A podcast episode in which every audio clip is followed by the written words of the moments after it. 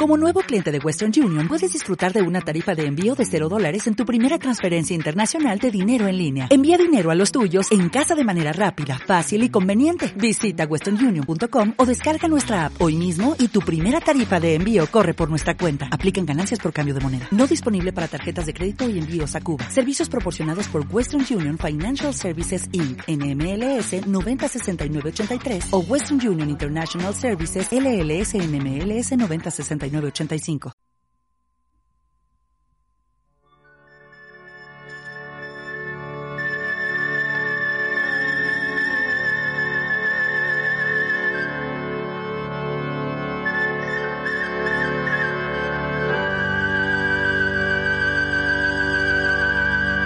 Un tal Jesús.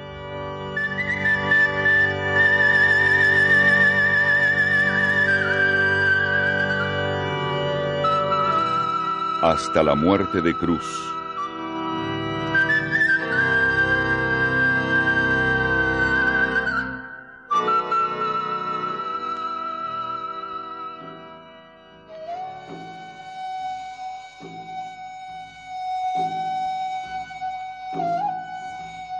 A pesar de la prohibición del gobernador Poncio Pilato, una avalancha de gente logró atravesar la puerta de Efraín detrás del piquete de soldados.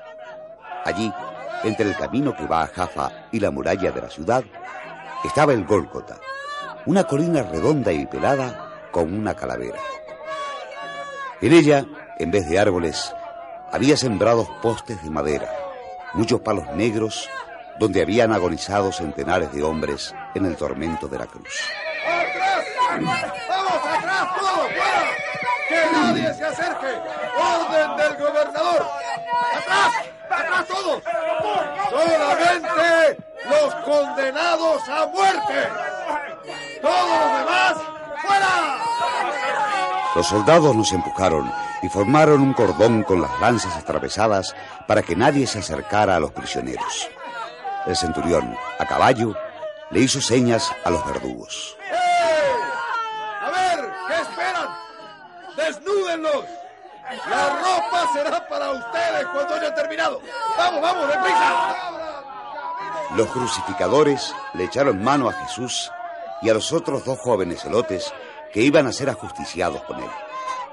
Les quitaron la túnica y el calzón. Los tres quedaron completamente desnudos, solamente con la tablilla de cargos colgada al cuello, frente a la multitud que se agolpaba en la ladera del Gólgota. Jesús tenía el cuerpo destrozado por los azotes y las torturas, y apenas se sostenía en pie. ¡Silencio! ¡He dicho silencio! El centurión nos miró a todos con un gesto de desprecio. Vecinos de Jerusalén, forasteros de otras provincias, estos hombres que ustedes tienen delante se atrevieron a desafiar el poder de Roma. Pero nadie escapa de las garras del águila imperial. Mírenlos ahora, desnudos y avergonzados. Lean sus delitos. Conspirador, agitador del pueblo, rey de los judíos. Escarmienten todos. Así acaban los que se rebelan contra Roma, porque el imperio del César es inmortal. ¡Viva el César de Roma! He dicho que viva el César de Roma. Pero nadie contestó. Solamente apretamos los puños con rabia. Bajo la lluvia obstinada, estábamos allí los de siempre.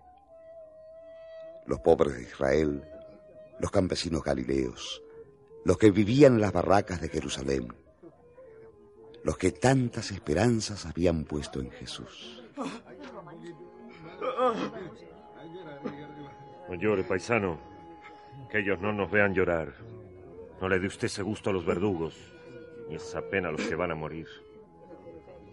El cordón de soldados se abrió para darle paso a un sacerdote del templo que, como era costumbre, invitaba a los condenados a muerte a arrepentirse de sus pecados antes del último suplicio.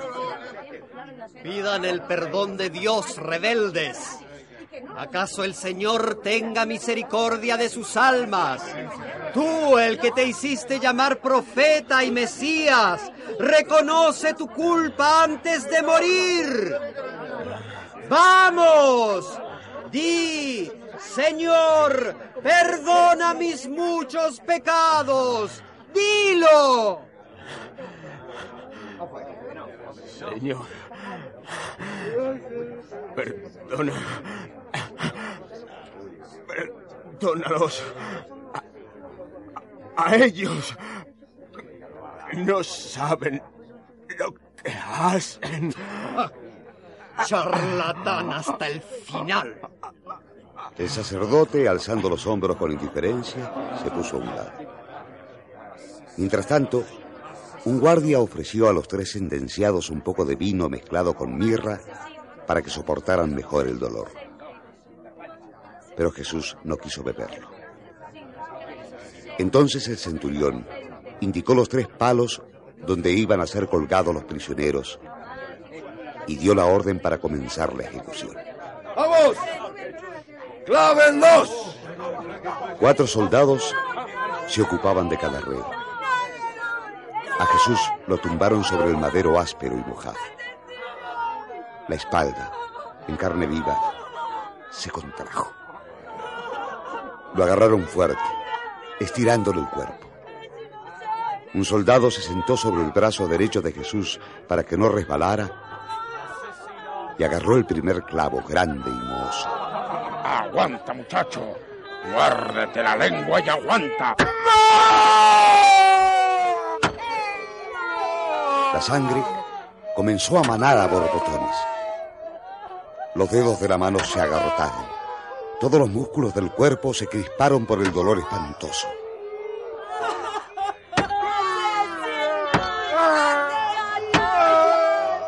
Cuando los brazos estuvieron clavados al madero, los soldados lo amarraron con sogas y comenzaron a tirar de él, apoyándolo sobre el palo vertical, negro y tambaleante, que con la lluvia resumaba sangre vieja de otros ajusticiados. El madero, con el cuerpo de Jesús colgado de él, se fue elevando lentamente hasta que al fin encontró su enganche en la punta del otro palo, formando la T de la cruz.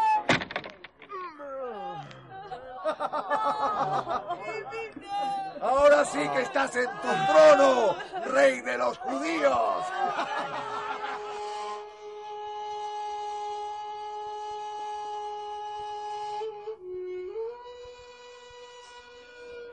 Muy cerca de Jesús habían clavado a Dimas, el celote, y al otro lado a un tal Gestas, también del movimiento. Yo no, no quiero morir. Yo no quiero morir. ¡Maldición! ¡Maldición! ¿Y tú, Nazareno? ¿No decían que tú eras el Mesías? El que nos iba a liberar. ¡Maldición también contigo! ¡Cállate, Gesta! ¡No lo maldigas! Él luchó por lo mismo que nosotros. Oye tú, Jesús. ¿Qué pasó, compañero? ¿Qué pasó con tu reino de Dios? ¿No dijiste que iba a llegar pronto? Sí. Hoy. Hoy mismo. ¿Cómo avisó este? Hoy. Ten confianza. Todavía estamos vivos. Dios no puede fallarnos. Hoy llegará su reino. Hoy. ¿Qué ha dicho el profeta? Que el reino de Dios llega hoy. El reino de Dios llega hoy. Lo que Jesús había dicho. Y todos, con los restos de esperanza que aún nos quedaban, levantamos la cara al cielo esperando que se abriera de un momento a otro, esperando contra toda esperanza que el Dios de Israel hiciera algo para impedir aquella injusticia. Juan, Juan, por favor. Dile a esos soldados que nos dejen pasar. Quiero estar junto a él. Ven, María. Vamos. María, mordiéndose los labios para no llorar, echó a correr hasta el pie de la cruz. ¡Hijo! ¡Hijo! ¡Hijo! María no pudo contenerse. Se abrazó al palo negro que chorreaba sangre y pegó la frente contra los pies de Jesús destrozados por aquel clavo de hierro. ¡Hijo! ¡Hijo! ¡Hijo mío! Mamá. Mamá. Juan. Juan. Cuida tú. A, a- a mi madre. cu- Cuídamela. Sí, Moreno. Claro que sí, Moreno. Claro que sí. No tuve valor para decir nada más. Las mujeres a mi lado comenzaron a rezar bajito, pidiéndole a Dios una muerte rápida para ahorrarle sufrimientos.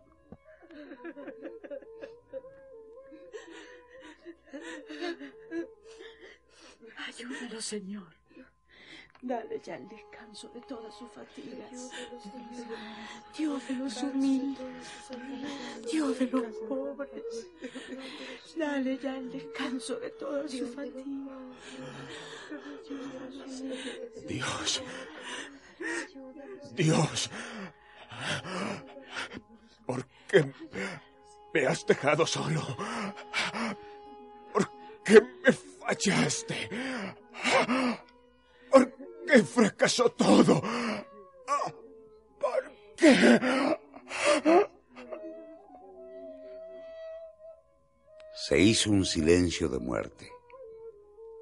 La cara de Jesús estaba amoratada. Las venas del cuello se le hincharon hasta reventar y comenzó a resollar en agonía. Se ahogaba.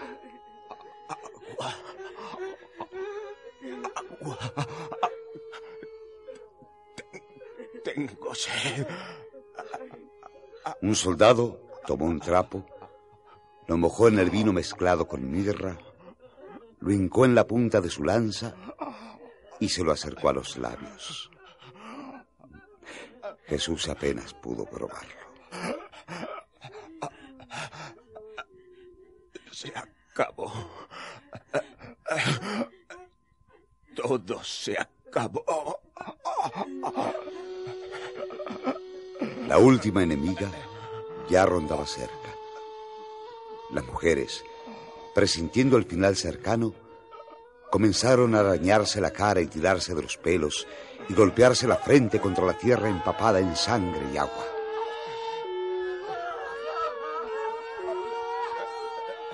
Solo María se aferraba al palo negro de la cruz, con la cara pegada a los pies ensangrentados de su hijo.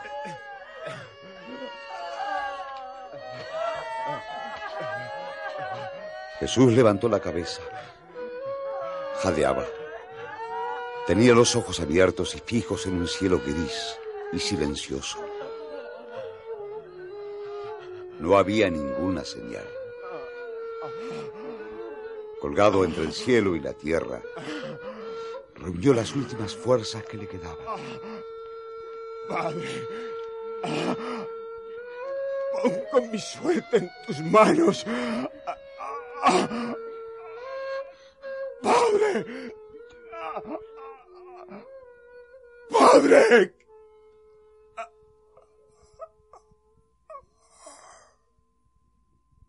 Todo el cuerpo se desplomó pesadamente sobre el madero. Eran como las tres de la tarde del viernes 14 de Nisan.